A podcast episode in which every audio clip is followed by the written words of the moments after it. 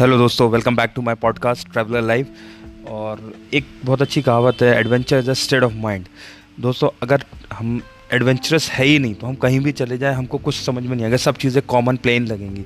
लेकिन अगर हमारे दिमाग में एडवेंचर है तो हम कहीं भी जाएँगे तो हमको वहाँ से नई नई चीज़ें हम एक्सप्लोर कर पाएँगे नई नई चीज़ें देख पाएँगे beyond the vision beyond beyond the common thing बहुत सी चीज़ें होती हैं जो बहुत सी कॉमन होती है, लेकिन उसके आगे हम उस चीज़ को एक्सप्लोर नहीं कर पाते। तो कहीं भी जाइए एडवेंचरस एडवेंचरस रहिए, जुनून रहिए, वहाँ घूमने का, वहाँ लोकल्स चीज़ें ट्राई करने का, ढूँढने का, और बहुत से ऐसे हिडन जैम होते हैं हर जगह पे जो कॉमन कॉमनली नहीं होते टूरिस्ट स्पॉट्स नहीं होते, या फिर ऐसी चीज़ें नहीं होती जो बहुत कॉमनली हमको मिल जाए।